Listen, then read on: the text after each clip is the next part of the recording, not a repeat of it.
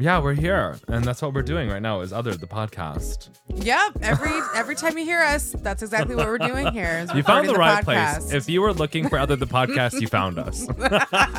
Good job, everybody. Good job. so proud of you. Hopefully, you heeded young Caleb's um, advice from our last episode and followed and subscribed and shared. Yeah, I definitely heard that word as heated, like you were heating something. Heed? In the, yeah, I, I got it now, But I was like, "Where's this heated. going?" I said heated. I know how to pronounce my, brain- T's. My brain feels really spicy today. it feels like it's ain't going like a thousand miles an hour. Hmm, that's an interesting feeling. Yeah, like I didn't do any cocaine today, but Not it kind of feels like it. Oh, wow. I know. I don't know if it's just like I got a lot of sleep or maybe it's the coffee or Did you get a lot of sleep? I I got 6 hours. Okay. So maybe not. Maybe that's why cuz I didn't get enough. Wow. Lack of sleep plus caffeine Yeah. equals cocaine induced. Hysteria. yeah. huh. Fascinating. Yeah, it's so interesting what's happening here in this room right now. Yeah, it is. Um, what else has been going on since I've seen you last? I saw Rod and Debbie today. Oh, you did? I did. Our friends from Crush Recovery Yes, Center. They were so sweet. I had a little meeting with them because I think I'm going to be doing some of that um, yoga situation at Yeah? their place. And I'm very Here. excited about it. What? I'll take that. Oh. I can hear it. Oh, I'm fidgeting. Caleb's a fidgeter, so I Yeah. took his little toy away. It's like that's the ADHD, it's the cocaine. but yeah, and uh, it was really great to see them again, and they were so sweet. Um, give them both a hug. You know, they're just like They're the like cutest, sweetest people. parents. I know. Uh, you like want to adopt them I as your parents. I do. Yeah. Yeah, they're absolutely precious. Well, that's exciting. I'm glad you Mm-hmm. got to do that. Yeah, and then um, other than that, like I, I've been working out at the gym. Did I tell you about this? Well, you Have I told, me listeners? you joined the gym. I don't know if you've alerted our I- our peeps. Yeah. So alert, people! if you see me out, I'll be looking cuter, Oh, slimmer, fitter because Uh-oh. I've been going to the gym. oh, watch out. Summer's coming, and so is Caleb. I've been getting my summer body ready. You know, my beach body, Yeah. my bikini body, Mm. and um, it's not coming along as fast as I wanted to.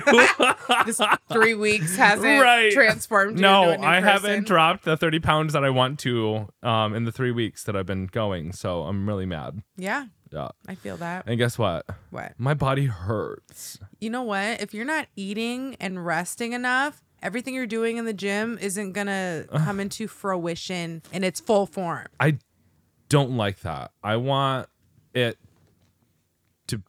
I want it to work without me having to do that much effort. You know what I mean? Like can I just go to the gym and then Can I have just all give the it benefits? 50%? Exactly. Yes. Yeah. And to get 100% of the benefits. Well, our girl Amanda would say no. well, what does she know? Yeah. What the fuck does she know with their successful company I know. that has transformed the I'm- lives of so many? right. I guess I could it would behoove me Mm-hmm. to heed Yeah. With the the D. suggestions of um a professional. a professional. Maybe. Yeah. Maybe. I don't know. Think it over. But honestly, what does anybody really know? What is a You know, professional anyway? exactly. is formal training and It- education? wow. I do my own research. Okay, thank you. There you go. That's the important stuff. The stuff you do on your own. I googled Google. it, okay, for 15 minutes, and that is the same as the years of experience and research that you've done. Okay, Yeah, thank one you, minute Amanda. of Google is equivalent to one year of. Yeah, of graduate work. Yeah, mhm. and that's that on that. yeah. You're welcome, everybody. That was the Othered podcast episode for today. Wow, that was that was Just really quick and over and done with. You know what I mean? Cool. Keep half-assing your fitness journey, everybody. You've got this. There you go. Have a good day. Peace. oh, but I am excited for today. Me too. Why are you excited? Just because I get to spend time with you. Oh, okay. Well, thanks. That was so disappointing. You were so you sounded so disappointed. I thought there would be an, something, I don't know, unexpected. No, I just want to know where you're at.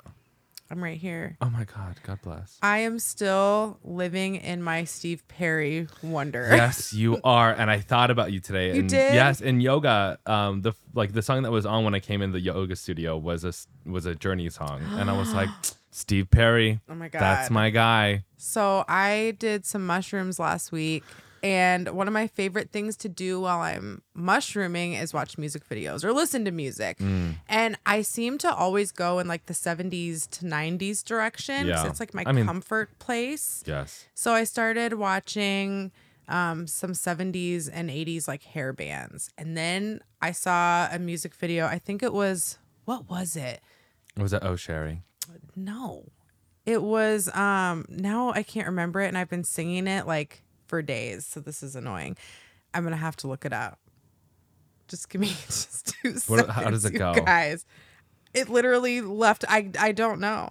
Any way you want it. God damn it. Any way you want it, that's the way you need Yeah. it. Yeah. well, I was it's a great watching the music video and I was like, I don't think I've ever seen that video. Steve fucking Perry. This is so hot. Oh my god, he's so hot.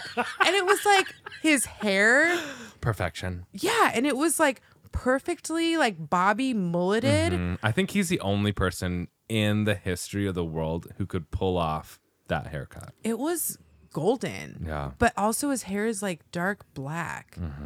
Oh my god. And then like his nose My and motor his is going. chin and his eyes and I was just like, "Yes. Yeah. I am here for this." All enhanced by the shrooms. Yes. and it's like I've listened to Journey Yeah. for decades. Right. I've seen Steve Perry. There's really mm. nothing exciting about him, but for some reason it hit different. You had a transcendent experience. I did, and I'm still living there with Steve. And like when he opens his mouth, it looks so effortless, and then this huge, powerful voice comes out. Yeah. So I just, I don't know. I'm enthralled.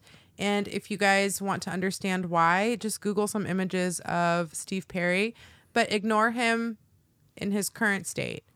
We're gonna have Yeah. to journey back about 30 years to see him in his prime. Mm-hmm. At least actually, 30. probably more like 40 Yeah. or 50. but he's just so good looking. I know. So I just want everyone to come with me on my journey. Right. And if you don't get it, then we're not going to be friends. Then fuck you. Right. Get out. And that's really all I have to say. that's that. Yeah. See, just stop listening now if that's you. Get out. Yeah. This podcast is not for you. Mm-hmm. we love 70s and 80s here. Yeah, we do. Yeah. Hmm. So um yeah, that's what I've been doing. That's where I'm at. I am so happy to hear that you're still on that. Like you're still walking in that afterglow of your shrooming experience in relation to Steve Perry. Yeah, I mean that's that's what mushrooms are for, man. They're life Honestly, changing. they this has changed your life. It has changed the way I listen to Journey forever. Oh my god, I love it. Yeah. Um yeah, I feel like if I could choose anybody to sing like, if I could like switch my voice with anybody, you know, kind of like Little Mermaid esque style situation, like I'm Ursula and he's Ariel, Okay. you know, it's like steal his voice. That would be the person I would do that. Really? Yeah, even though he ruined like he like overexerted himself and ruined his vocal cords. But I would still do it, Okay. you know. Well, good for you. Burn bright, even for a short time. Yeah. Only Right? the good die young, man. Exactly. Okay. All right. Anyway, enough of that tangent. So we're joined with another guest today. Oh, yay! Thank goodness. Honestly, Because I'm so sick of talking to just you. okay, I was gonna say our episodes sometimes take a different direction. well, you know, sometimes we walk into the studio and we don't know what direction it's going to go. We don't. So it's just an adventure every time. It is, but today it's it's a different kind of adventure. Yeah. Um, so in my little cyber stalking adventures, the adventures of Sarah, just write a novel about it. I come across really cool people, which is why I continue to cyber stalk. I feel like I get rewarded. Mm-hmm. And one day in my little cyber stalkery, I came across something that I thought was really interesting called Black Earth Gardens. So I began stalking Deep diving. deep diving. I reached out. I didn't know who I was reaching out to, but I just messaged blindly. Yeah, you shot your shot. I shot my shot. I slid in the DMs. Yeah, you did. Nice. Love to slide. Yeah. And I ended up with a pot of gold. No, Just slip inside. no, no. For some reason, that's where I'm drawing the line. That's, Out of all the shit we've ever of- said, out of all the stuff, I saw that's- Logan's face. He was like, "What?" Oh, that made me so happy. we have a guest in here. I what are you talking about? this is like pretty PG. This is for pretty us. tame for us. Yeah, this is how we act when we have company, Logan. Right. Duh. Oh, Right. the classiest. yes, absolutely. Anyway, like I was saying, Yeah.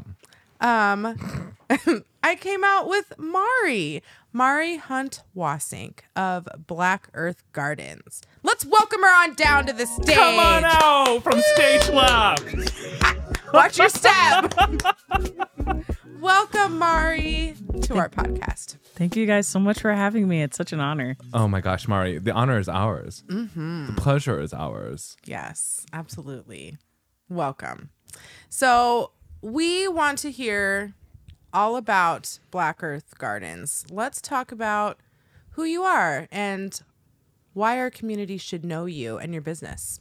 Yeah, so um, I grew up in Marion and still live in Cedar Rapids. I um, got my start in farming in 2020. I was going a totally different direction professionally and had quit my job to go to grad school and, and apply for that. And then at the same time that I was quitting my job and applying for schools, the pandemic hit, of course. And um, as those kind of dreams got put on pause, I ended up just randomly volunteering for um, a farm down in Iowa City, Trial and Error Farm, um, volunteering three hours a week in exchange for um, like a subscription vegetable box CSA. And originally, I just kind of thought this will be kind of fun to learn more about gardening. I've always been interested in that as a hobby. And then um, I'll also save some money. And that was really all it was um, until I actually got out into the field and started doing it. And I realized, oh my goodness, this is like amazing. It's my passion. And in particular, I realized that summer that my kind of lifelong and professional passion for um, increasing social justice in our community um, was not only compatible with my interest in gardening and farming, but it was actually inextricably linked to that. And so after I realized that, it was um, the rest is history. So um, I started um, Black Earth Gardens after apprenticing at a couple different farms um, in the area. And Black Earth Gardens is a small scale regenerative vegetable farm. I also do uh, some herbs and fruits and really specializes in um, sustainable agriculture techniques and growing foods that are culturally important to the black communities around here but that are difficult to find um, or to find in like the the quality that we would want or the the form that that is helpful. And i also have a particular passion um, for my farm that would be um, a mechanism for justice in the community to make healthy locally and sustainably grown food accessible to everyone in the community no matter where you're coming from from a financial standpoint or what neighborhood you live in Wow. I love that. What were you doing before?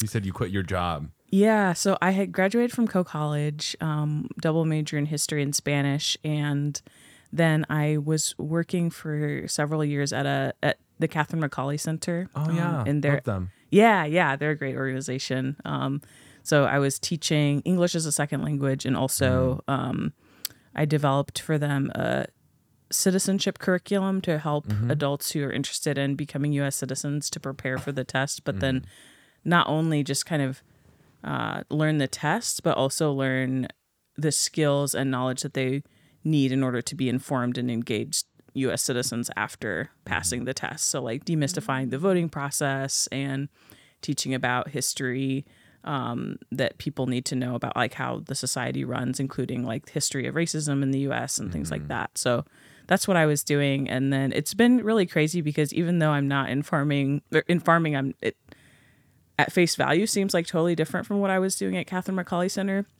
There's so much overlap um, in the skills that I've learned and just kind of the overall approach to um, advocacy work. And I've actually this last year got to grow a bunch of food for their food pantry, which was super fun to see that come so full Yeah. circle. Cool. Yeah. That Yeah. is really cool. Yeah. I think kind of um, piggybacking off of what you said, at first glance, um, farming and I would think, you know, your job at the Catherine McAuley Center seem to have nothing in common. But as you look at all of the systems of our community and how we function in the world, there's so much intersectionality between everything. You can find similarities, Yes. especially to tie it into social justice um, with everything around. So that seems like a really natural progression. Yeah, it was. It was a process, uh, like I said, especially summer of 2020, but even since then to kind of realize more and more just how deep um, the rabbit hole goes in, in a sense. And um, I became inspired by uh, Fannie Lou Hamer, who I had known about before, but I didn't know that she was involved in farming at all. But she actually, in the 1960s, started a Freedom Farm Cooperative down in Mississippi um, that focused on helping her community of um, her black community and people who are in poverty in that county to gain um, control over their food because starvation was actually like a well-known and well-used tactic of um, racial violence in that um, area and across the country. And so she realized that like we can't have a civil rights movement if we're not addressing like making sure that people have control over the food that they're growing and it's not in the hands of people who can wield it against them. So um, she has been a big inspiration of mine to kind of the work that i do and the ways in which food is still being used um, to you know keep people down and how can we use it instead as a tool for lifting people up. I think something that comes to mind in a way that everyone who is not involved in farming or particularly social justice work can understand is when you look around your own neighborhood or within a five mile radius of your home, think of what stores are near you. Uh, based on your neighborhood, and you'll kind of see how food access changes based upon the wealth of a neighborhood, essentially. Um, so even though we all have access to food. The quality of food depends on where you live. Um, it depends on the taxes being paid by your neighbors. And I think that's kind of that was my first opening or the path that I saw um, to make the link between like social justice and food equality, basically. Yeah, that's absolutely right. Yeah, I um one term that's used to describe that that I often hear is like food desert, but um one of my um other heroes, Karen Washington, who's a farmer and elder out in the upstate New York area, she coined the tu- term food apartheid, which I think is a lot better of a term to describe it because a food desert for one, deserts are like ecosystems that actually do have a lot of food inherent to them. And like people who are indigenous to desert environments like um, you know know about all of the food sources and thrive off of that. So that's kind of a misnomer but also a desert is like a natural phenomenon. And the way that we've structured our societies to restrict people's access to healthy foods is not natural. It's something that we've actually as a society cr- yeah constructed in order to to um, oppress people. And so um, yeah but that's that's definitely present. Like i'm thinking about like my own neighborhood wellington heights and mound view. Like we are lucky to have a, a grocery store in our neighborhood but the first avenue Hy-Vee like the selection is way lower. The mm-hmm. prices are way higher than any other Hy-Vee that you go to. And it's just and oftentimes this the quality is not there. It's like old stuff it's bad mm-hmm. stuff. And so like if you have the privilege of having access to transportation you can go have more options and cheaper prices in a more affluent neighborhood versus the kind of the captive audience that they're feeding off of. So yeah, it's definitely a problem here in Cedar Rapids. Yeah, that was like the first thing that came to mind when you started when we had our first initial conversation about food and social justice was that First Avenue Hy-Vee and how I know the prices are higher, how the access feels different when you walk in there. Um, Well, and Hy-Vee has redone all of its stores in the past like five years, except for that one. Yeah. Why? right. Um, what since you've gotten into the farming um, industry, what has that looked like for you then to deepen your understanding of the connection between food and social justice? Like, what was that like initial discovery like for you? That's a great question. Um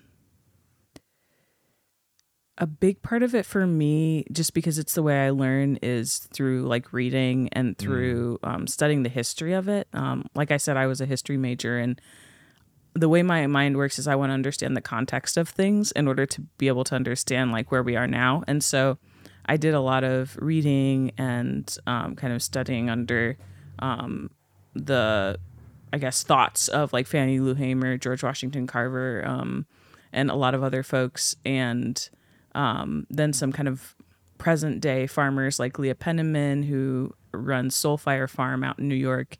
She also, created her farm as like a tool for social justice in um, upstate New York and has done a lot of kind of creative uh, strategies to try to make food more accessible and more equitable. Um, and so, yeah, I just kind of learned about that through um, through reading, and then also my own family genealogy. So my family has been farming in the United States since the 1700s. But um, during the Great Migration, part of what that meant for my family was that we had to leave farming behind, and so we had been denied, you know, through slavery, through sharecropping, um, the kind of generational wealth uh, that farming so often brings to to farming families. But then we even lost the knowledge when we um, immigrated to the north, and so um, just kind of learning about my own family history and how can I reclaim farming um, in a way that is positive for for my family and for the community. Totally. I was going to ask um, because we kind of talked about how, although you're not a first generation farmer, you're kind of rebirthing farming in your own generation of your family. And how in Iowa, farming is huge. I mean, everywhere we go, we see farms, but you're unique because you're a female and you're black.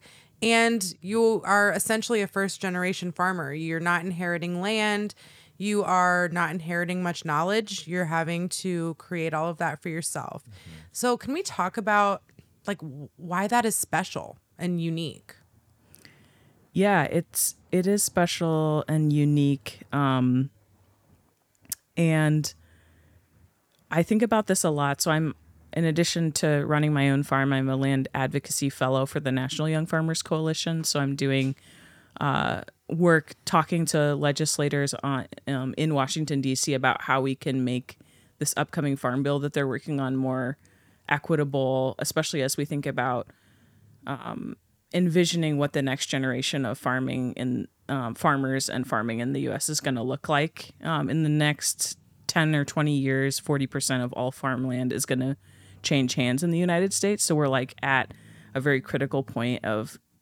being able to redefine what does farming look like, and so how can we put in place the policies now to be able to um, make that warm handoff um, that's in a way that brings more equity rather than um, preserving the status quo. And so, yeah, I think about land access a lot. Um, and I do want to say that whenever we're thinking about land and how to make more equality around land, we have to acknowledge that all land in the US is stolen, right, from indigenous folks. And all of these conversations have to include um, an acknowledgement of both the historic and ongoing relationship that indigenous people have with the land. Um, and when we think about making land more accessible to BIPOC farmers, that includes like land back movements um, for indigenous peoples and things like that. Um, but 65% of like of BIPOC farmers um, who are young say that land access is a top challenge, and that's definitely been true for me. Um, I would not be able to have the farm that I have right now if it weren't for an incubator farm program run by Feed Iowa First. Um, they have a program called the Equitable Land Access Program that um, empowers new and landless farmers to be able to um, grow their farm businesses. So it provides like plots of land and stipends and stuff um, for seeds and other things like that. So that's been really important for me. But then thinking about how do I kind of build this from scratch where I don't, I'm not going to be able to inherit land. So I have to figure out how am I going to have enough equity to be able to move off of that incubator farm onto a permanent spot and actually make a go of it um, in the long term. In an ideal world, what does that look like then for you? Um, I would love. I'm very interested in like permaculture and agroforestry, um, and kind of investing in not just things that you can plant and harvest in the same year, but that are going to go on for generations to Yeah. come. And also, um, I'm really passionate about restoring native prairie habitats, but that's something that's a multi-year process, right? So. Sure.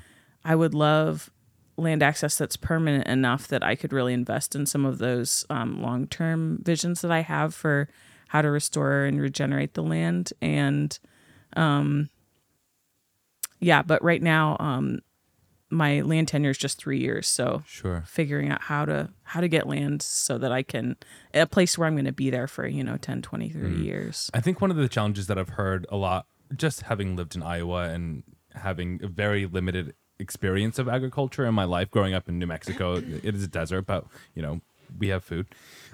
um, uh, is this idea that um, agriculture has become a very uh, short-sighted, almost short. Um, what am I? What's the word I'm looking for? Um, Yeah, nearsighted. nearsighted yeah in its um in its scope and it's just kind of like using up the land um and it feels um like we're not treating the soil very well. We're not treating the um the habitats very well. Um and it's refreshing to you know i guess think about more long-term sustainable regrowth practices. Yeah. um is there is there a movement? Is there like a um i don't know a network of of farmers of of people doing this work um in the us because i haven't really heard much about that Yeah, there definitely is. And there's actually, I was surprised when I got into farming um, here that there's a very strong and tight knit group of um, farmers who are thinking more sustainably Yeah. here in Eastern Iowa, which is amazing That's um, great. to get plugged into. But um, it's definitely still in the minority when you think of like traditional kind of corn and soy row crops. Mm-hmm. And I think you're exactly right that it agriculture has become like extractive where you're thinking about like how can i in the near term like you were saying get the most i can from the land like take Yeah. as much as possible extractive feels like a good word Mm-hmm. yeah and so then you have kind of sustainable agriculture which says instead of depleting the land over time let's kind of put in as much as we're taking out and then regenerative is even a step beyond that which says like let's put in more than we're actually taking out so that overall we can have a net positive impact. And i think that's so important especially as we think about um, the climate crisis that we're in because um, 25% of global greenhouse gas emissions come from agriculture oh wow. which is huge, That's huge. massive. percentage. Yeah, a quarter.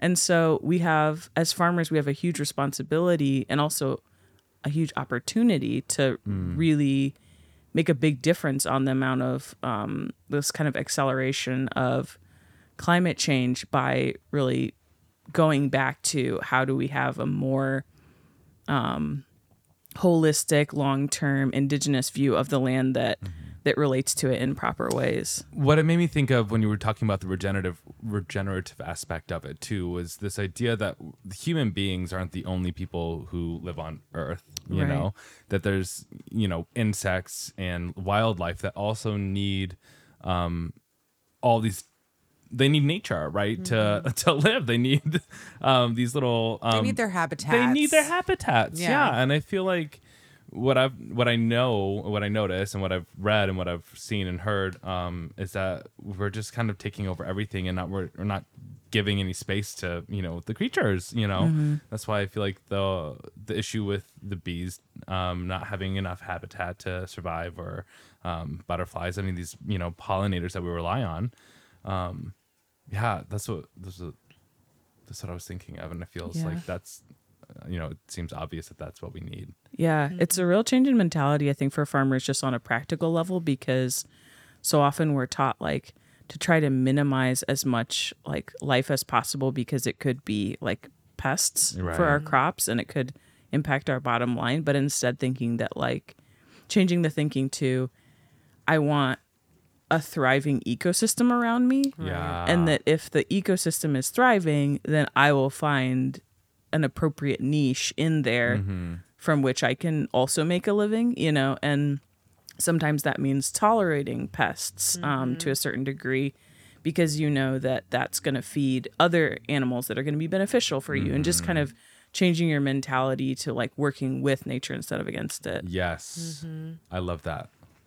Can you give us an example of regenerative farming? Because you said putting more in than we're taking out. So, what is like a real world example for people to understand what that is? That's a great question. Um, there's an organic farming technique called cover cropping, which is where you plant something um, in the soil that you're not intending to harvest, but that's going to provide a benefit for the land. So um, there's a whole host of benefits that you might be looking for, but you might plant like a really common one is like oats and peas. So you'd plant oats and peas and you actually don't want to harvest the oats or the peas because you want all of those nutrients to go back into the soil. And um, in that case, it's going to increase the soil's organic matter, which is really crucial for soil health and biodiversity of the soil. And then it also, legumes fix nitrogen, which means they take nitrogen out of the air and they put it into the soil, which is unique to that plant family. It's the only one that does that. And so it, it is a net positive for the soil in the sense that it's going to take nutrients that other plants need and put it back into the soil um, so that the next plant can can um, use it. And so that's one technique where you're kind of setting aside a piece of land that you could plant to something that you're going to harvest and sell, but instead you say, no, I'm going to take a break and plant something that's going to improve the soil. Um, so that's kind of one example of how you might think regeneratively about um, improving soil health. And um, cover crops also improve water quality because they act as like filters for nutrients and stuff before they go into waterways and things like that. So that's one example. Cool. You also mentioned that you grow things that are unique to Black culture. What inspired that? Yeah, I got inspired because just practically, I was having trouble finding ingredients that are important for my own family recipes in the area. So for me, it was specifically collard greens and okra. I couldn't find collard greens anywhere and finally found them at New Pi. But um, if I did find them like at Walmart or something, they'd just have tons of holes in them and not look very good. And um, okra, I couldn't find fresh okra. I could only find frozen and pre chopped, which is okay for something like gumbo. But for the, some of the recipes, I needed like whole fresh okra and I couldn't find it anywhere. Even at the farmer's market, I couldn't find it. And so I realized that if I'm having that problem, other people probably are too. And when I started asking around, and especially last year when I actually started selling at the farmer's market and distributing into the community, people were like, oh my goodness, you can't find this anywhere. And um, realizing that, yes, this is a problem that other people are having too. It feels like it's a part of the system to like uh repress culture, right? That like access to these things feels so um like it's a challenge to get to. Like it's a challenge to have. Um how do I phrase the question that I want to ask? Um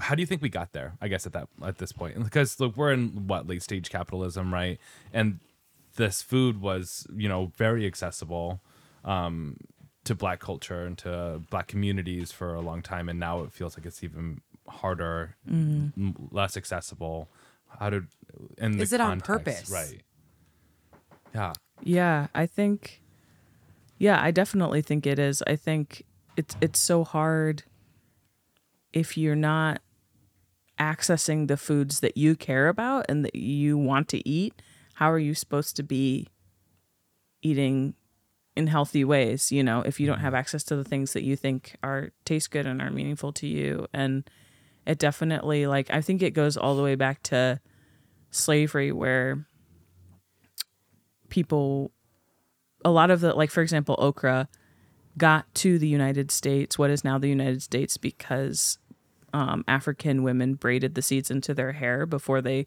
went on the Middle Passage, and so that was kind of like the first, um, one of the first expressions of food sovereignty of like taking control of this is important to me and I don't know where I'm going, but this is something that is so important to me that I want to make sure I can take it with me. And I think there are ways to that we can express that now of giving consumers more choice about what they're gro- what they're eating and what's accessible to them, accessible in terms of like transportation, where can they physically get these things, but also accessible in terms of affordability, what um, what are they able to access? So You used the term food sovereignty. What does that mean?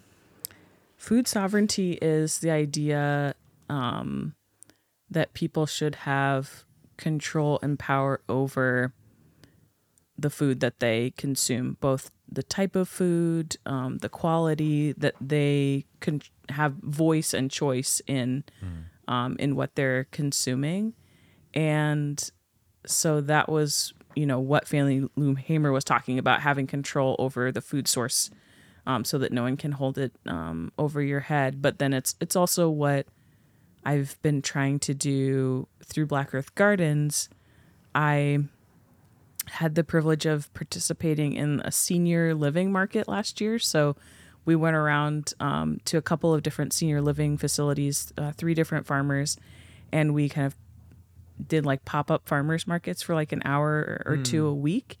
And um, folks who don't have um, don't drive anymore or have mobility concerns um, were able to come and spend their money and do their grocery shopping for the week um, through us. And it was amazing to see like just what it can mean to someone to find the kind of food that they want to eat you know the whole reason i got invited was because um, when they they had uh, one vegetable farmer and one honey farmer, and the ve- other vegetable farmer wasn't growing any cantaloupe, and everyone they kind of had a little riot. they were like, "We need cantaloupe," and so I was growing cantaloupe. So they were like, "Come bring whatever you whatever else you want, but especially cantaloupe." And so just the fact that that could happen, right? That they could say mm-hmm. like, "Actually, we value this thing," and then they could have that exchange with the farmer and that could be brought to them like mm-hmm. that to me that's boots on the ground like grassroots activism where you can the consumer actually gets more choice because of that more intimate relationship with the producer Right. Mm. Mm-hmm. Wow. That's something I think I definitely take for granted. Um, that I do have a lot of choice in what I'm eating. And I have the privilege to transport myself somewhere else to find what I want to eat if it's not within a mile or two of my own home. Totally. Um, what I was thinking about was th- this concept, and it feels like you know, not a profound. Well, it is profound, but um, to me, that thinking about this idea of the con- connection between food and like inheritance and heritage and culture and legacy and like how that defines you know our, our connection to you know our our families and our families past and the, where we come from you know and the context the history right?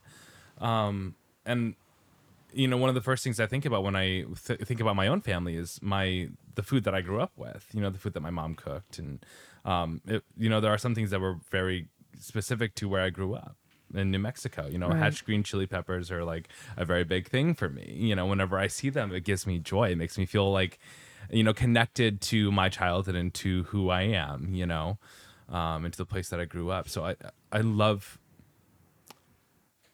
I love food so much. You know, I'm in the food service industry, um, but I love that you know having access um, to the food that to, that connects me to me, that connects me to my family, um, is something that I can enjoy. You know, relatively easily, um, and I think it's such important work that you're doing, bringing that to Iowa, focusing on that as, as your life's work.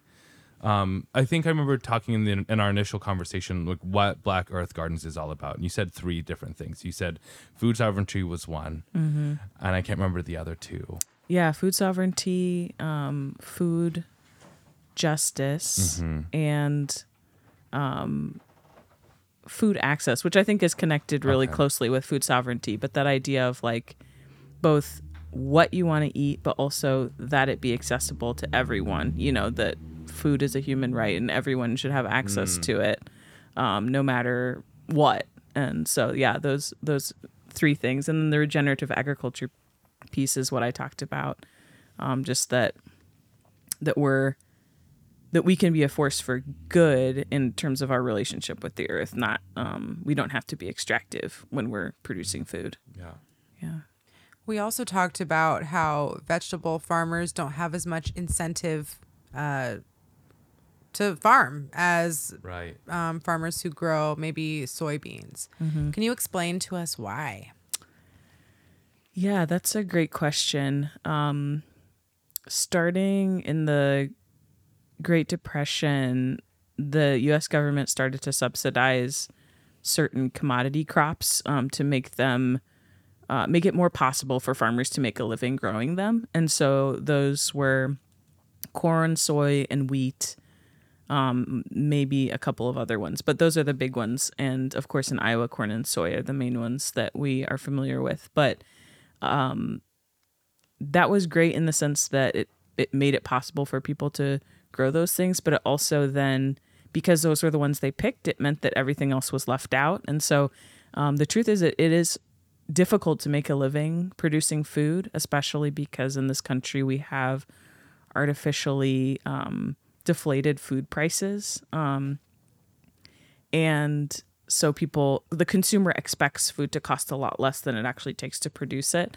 Um, and part of that has to do with um, using exploitative labor practices like um, exploiting migrant labor in California to be able to bring the consumer um, a product at a, much lower price point than what they would charge if they had to pay people fairly. Um, but that creates a situation where people who are trying to pay themselves and pay their workers fairly um, and do it in a sustainable way have have a hard time making a living, especially if it's not in corn and soy and wheat. And so, yeah, it's a it's a systemic issue in our country to figure out like, do we actually value food production um, of like vegetables, eggs, that kind of thing, um, dairy, or do we do we want to keep you know subsidizing corn, which mostly goes to ethanol production and feeding livestock? So Yeah, I feel like that opens the door wide open to a whole bunch of, you know, like financial economic, you know, issues like the fact that like if food was you know appropriately priced for labor and all that, um then it would be hard for the everyday person to afford it because the minimum wage is still so shitty and the cost of living is so high that like if you start increasing the food prices to actually reflect how much it costs to produce it then that would blow the doors wide open on like actually we're not getting paid enough to live here that's right. right Yeah, that's th- something I think about all the time because when I first before I became a farmer, when I would whenever I'd go to the farmers market, I would look at the prices and I would think, "Oh my gosh, that's outrageous mm. what they're charging." Now as a farmer, I realize that's actually the correct price for what it costs to produce something in a fair and sustainable way. But because we've been conditioned and also because of this messed up economic system where um, you end up with with a situation where farmers markets become very elitist and that is so like against everything that i like believe in right. that it would be like the only rich people would be able to benefit from and support sustainable farmers is just like such a crazy idea. So um but that's the system that we live in. And so i'm constantly thinking about how can i like how can i try to go against the flow and not only market my products to people who you know are upper class or upper, upper middle class. Right. so yeah but it's challenging for sure What are ways you've found to do that? Um, that's a great question. I use uh, so I I'm starting a CSA this year, and CSA stands for Community Supported Agriculture, and it's basically um, a model that a lot of smaller scale farms use, where uh, people buy into their um, a specific farm and they pay at the beginning um, of the season when farmers have to spend most of their money because at the beginning of the season we don't have anything to sell, but we have to make all of our food and equipment purchases. Um, and so it can be a little bit difficult to cash flow in that way. And so um, we basically like ask um, families to chip in at the beginning of the year with the promise that we'll give them like weekly subscription food boxes of the best that our season has to offer throughout the the summer.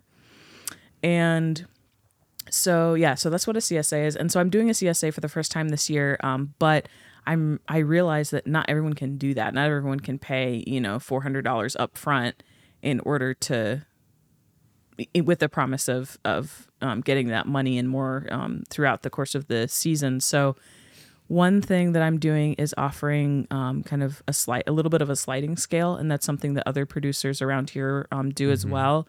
Um, so people can kind of opt to pay less if they need that. But also, I'm offering payment plans, so people who can pay at the beginning, that really helps me. But then um, people who can't, I make an agreement with them that they can pay, you know, throughout the the monthly or whatever. yeah monthly or weekly or however they need to do it and then um, i also accept like um, snap and double up and farmers market nutrition checks and all of those benefits Yeah.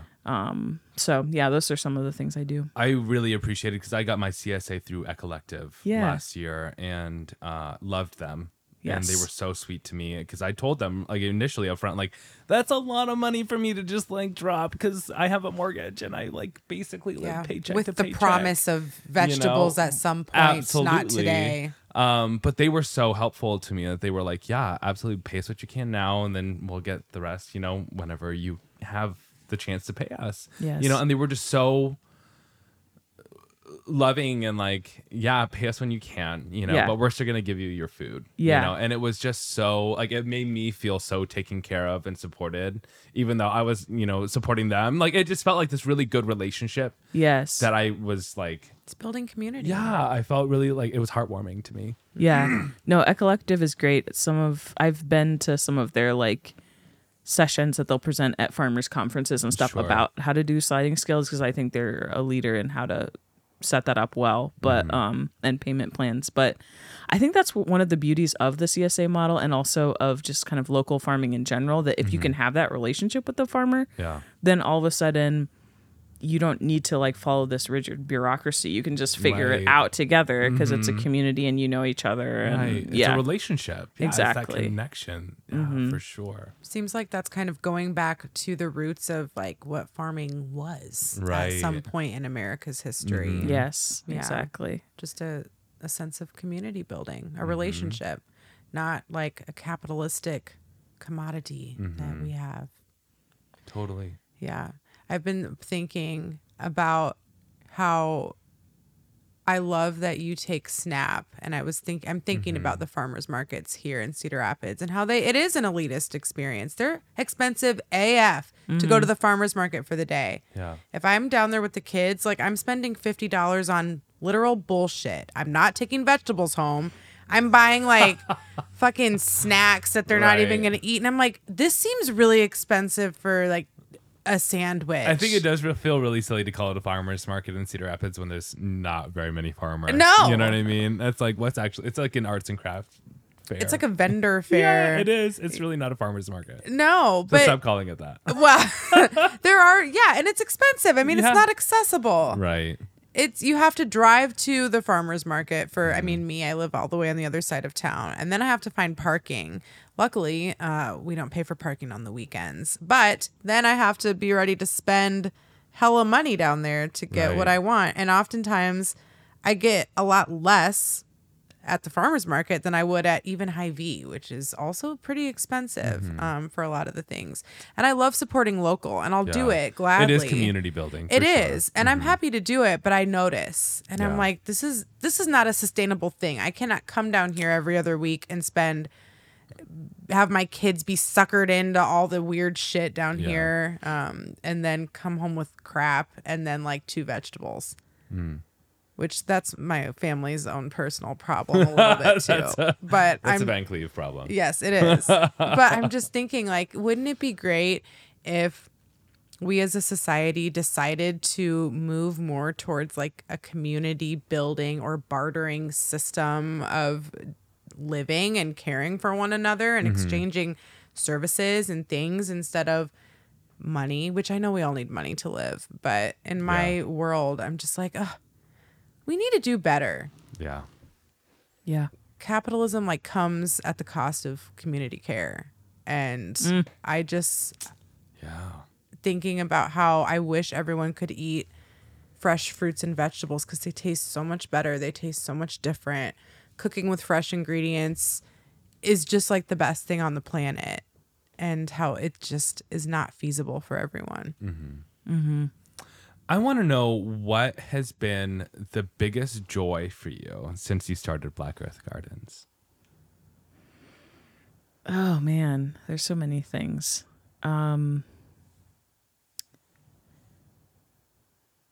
part of it is my passion for all the issues that we've been talking about, but part of why I got into it is just because I love the nitty gritty of farming. Um, and so I, I think for me, a big part of the joy is being outside. Getting your hands dirty. Yeah, getting my hands dirty, you know, dirt on my under my fingernails. It's just really good for my physical health. It keeps me active. It's really good for my mental health Mm-hmm. and yeah, it's just like feel every time I'm out there it just feels like this is what I was made to do, Yeah. you know. I remember doing some gardening in 2020 and I felt like doing just a little bit of farming that I did, you know, it felt like a spiritual experience. It is. It really did. It is a spiritual experience, yeah, to feel that connection with the land and with all of the creatures around you Mm-hmm. and yeah. yeah. What has been the hardest thing? Hmm. I think the hardest thing for me has been um, there's farming can be so all consuming and that's part of what makes it beautiful like we were just talking about to be out there and, and just consumed by the um, being outside and um, the connection. But it also um, i think there's a culture around farming of just like constantly doing and and going. And so i've been trying to figure out how do i make um space for rest in the midst of like really busy time where there's always something that i could be weeding or watering or harvesting to figure out how do i also honor my own need for like pause and rest and sleep and all of that yeah The things you need to be able to farm at 100%. Exactly. Yeah, because I I don't want to I love this work and I don't want to burn out and I I'm not someone who can just go go go and not take a break. And so I need to figure out how to continue to make space for myself to to rest and Make it a sustainable lifestyle. Exactly. Yeah. Yeah. And that goes back to the whole not just sustainability for the earth but also for me, right? Yeah, absolutely. Yeah. So, but I don't have a lot of good models for that right now, um, especially in farming. Um, so I'm on the lookout for practical ways to to do that. I think this is something that brings me back to one of the conversations we had with Mimi um, Daoud. Uh, was this idea of you know creating and taking space for ourselves, and I think especially within um, you know environments or um, spaces that have a lot to do with social justice and you know um, battling oppression and creating you know um, safe and you know regenerative practices for other people right um is that, that you can get burnt out really quick Yeah. because you're constantly giving you're trying to build and you're trying to fight injustice and all these different things and it's it feels like a, a constant onslaught Yeah. but how do you how do you take care of yourself when you're also trying to take care of everybody else Right. Mm-hmm. And it feels it always feels urgent, right? Because it is mm-hmm. urgent. yeah But then how do you recognize that this is actually going to be, you know, a lifelong endeavor? So I mm-hmm. have to pace myself. Yeah, and it's not just for your lifetime too. You know, Yeah. like I feel like it's a it's a constant work to create and create a balance, right? To create justice and to maintain that, right? Um, that is, I mean, and I think it's a it's a practice that we have to you know fight capitalism all the time you know is that like it's a part of something it's instilled in us right um but to learn how to rest feels like um resistance right Yes. Rest is resistance. yeah Rest is that was the book that i read last year two years ago i loved it Yeah. i forgot the name of the Is it Author. Tricia? Yeah. yes Percy. Something yes. Like that. mhm. Yes. yeah. That's it's so important. Yeah, I have just kind of begun to learn from her and I really love her work and the idea of her like thinking about rest as being anti-capitalist and yes. and that we're taught that like your worth is how much you can produce and that actually my worth is just me. Yep. And so I don't owe it to anyone to do anything and god that's bless just her yeah. It's yeah not dependent upon anything you've done or have not done. You're just worthy. And that's it. There's your model right there. yes Yep. I was just thinking of, um, as you were talking, like how we could all kind of re envision social justice as a regenerative practice. And like, how can we plant seeds that we might not um, sow? My little farming metaphor. We love plant metaphors. Yeah, we here. do. Um, but how can we be mindful about like planting things now that maybe in a couple generations uh, they might decide to do something with? Or how can we, like, how can we implement things now um, just to be there? And I guess not always like they don't have to be like active or bold practices, but like some of the quieter, more background practices of activism or social justice. Yeah. And because I think we all get caught up with doing a lot, um, feeling recognized maybe in our achievements or having things noticed or being able to look and say, yes, this was my direct action and this was the direct result. But I feel like it's more nuanced. And we're still like realizing the dreams of ancestors long ago. Mm-hmm. And so, like, what are mindful ways of us to be more regenerative, regenerative with our activism? Mm-hmm. And that's not something we need to answer at this very moment, Right. but just like a thought for us to ponder. I think that's the right question, though. Yeah. Mm-hmm. Yeah, planting those seeds that you're not gonna you're not gonna see Yeah. bloom in your lifetime, but but trusting that it's still worth doing. Yeah. Mm-hmm. Mm-hmm. Um, if you had like your soapbox, what is like the one issue that you want people to know about that you want people to start growing their awareness about? I'm really passionate about um, that idea that I talked about before um, about food apartheid versus food deserts. Okay. because I I just think it's a huge problem in every community, including in ours. And I just honestly believe that we can't start working toward more equity and um, implementing solutions until we're honest about the problem. sure. That we have to stop thinking that it's some kind of thing that just happened. It's something that we created as a society as a tool of oppression. And if once we can recognize that and repent from that, then we can start moving forward and improving um, and bringing more justice. So yeah, that's that's a really big issue uh, for me ever since I learned about the term food apartheid from Karen Washington. Just really has informed a lot of how I think about um, how my own small piece of this work um, through Black Earth Gardens can be a part of the of the solution.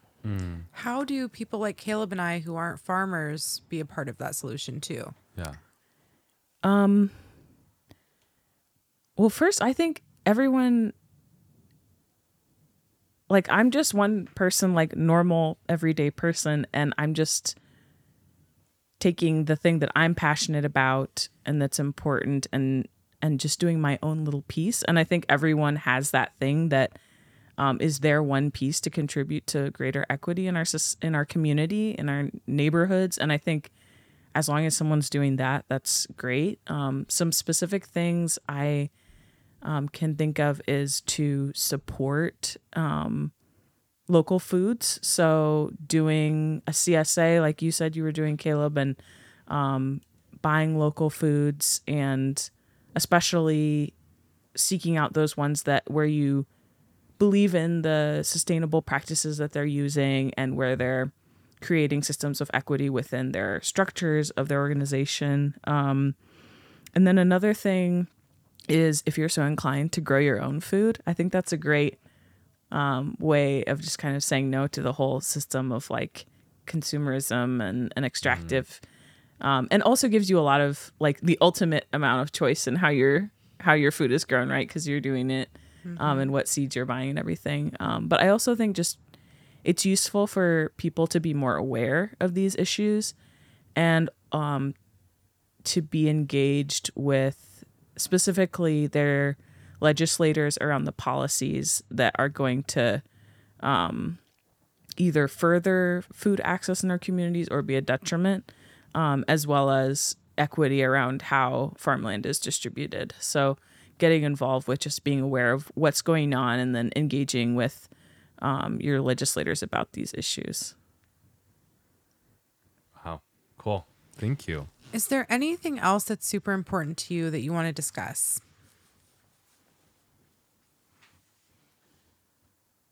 I don't think so. I think we've mostly covered everything that I wanted to share with your listeners. Cool. Awesome. Well, now we have a game to play because we can't leave here Oh, yeah, without Sarah loves making you feel do uncomfortable. Mm-hmm. It's a fun game. Don't don't She's worry. Like, um, it's the game without a name. It's a word association game. It's a word association game. Okay. Yay. So I'm going to say a word and I want you to respond with the first thing that comes to mind. It does not need to be a long, thoughtful, um, well spoken answer. It works best if it's short and sweet and to the point. Okay, I'll you do can my leave best. us wanting more with your answer if Ooh. need be. Okay. Okay. Might get spicy. Okay. Okay. Ready? Ready. You're going to do great. Abortion, Uh, access, feminism, womanism, monogamy, polygamy, dating, uh, date, Black Lives Matter, George Floyd, queer, uh, gay, marriage, divorce, parenting. flower. Okay, why flower? that one I I need we'll to get through the more. game first. Okay, we'll we'll revisit. Um, polygamy. Just kidding. Polyamory. I can't read my own handwriting. Polyamory. Oh, uh, LGBTQ, Republicans. Democrats, Nepotism. nephew, Democrats. liberals. Barbie. Ooh, Ken, Psychedelics. mushrooms, Politics. activism, Blue Lives Matter. pickup trucks, Cannabis. marijuana, Religion. theology, Patriarchy. Matriarchy, Therapy. counseling, Plastic surgery. uh, needles, Fitness. yoga. And do you have a sex playlist? I don't know what that means.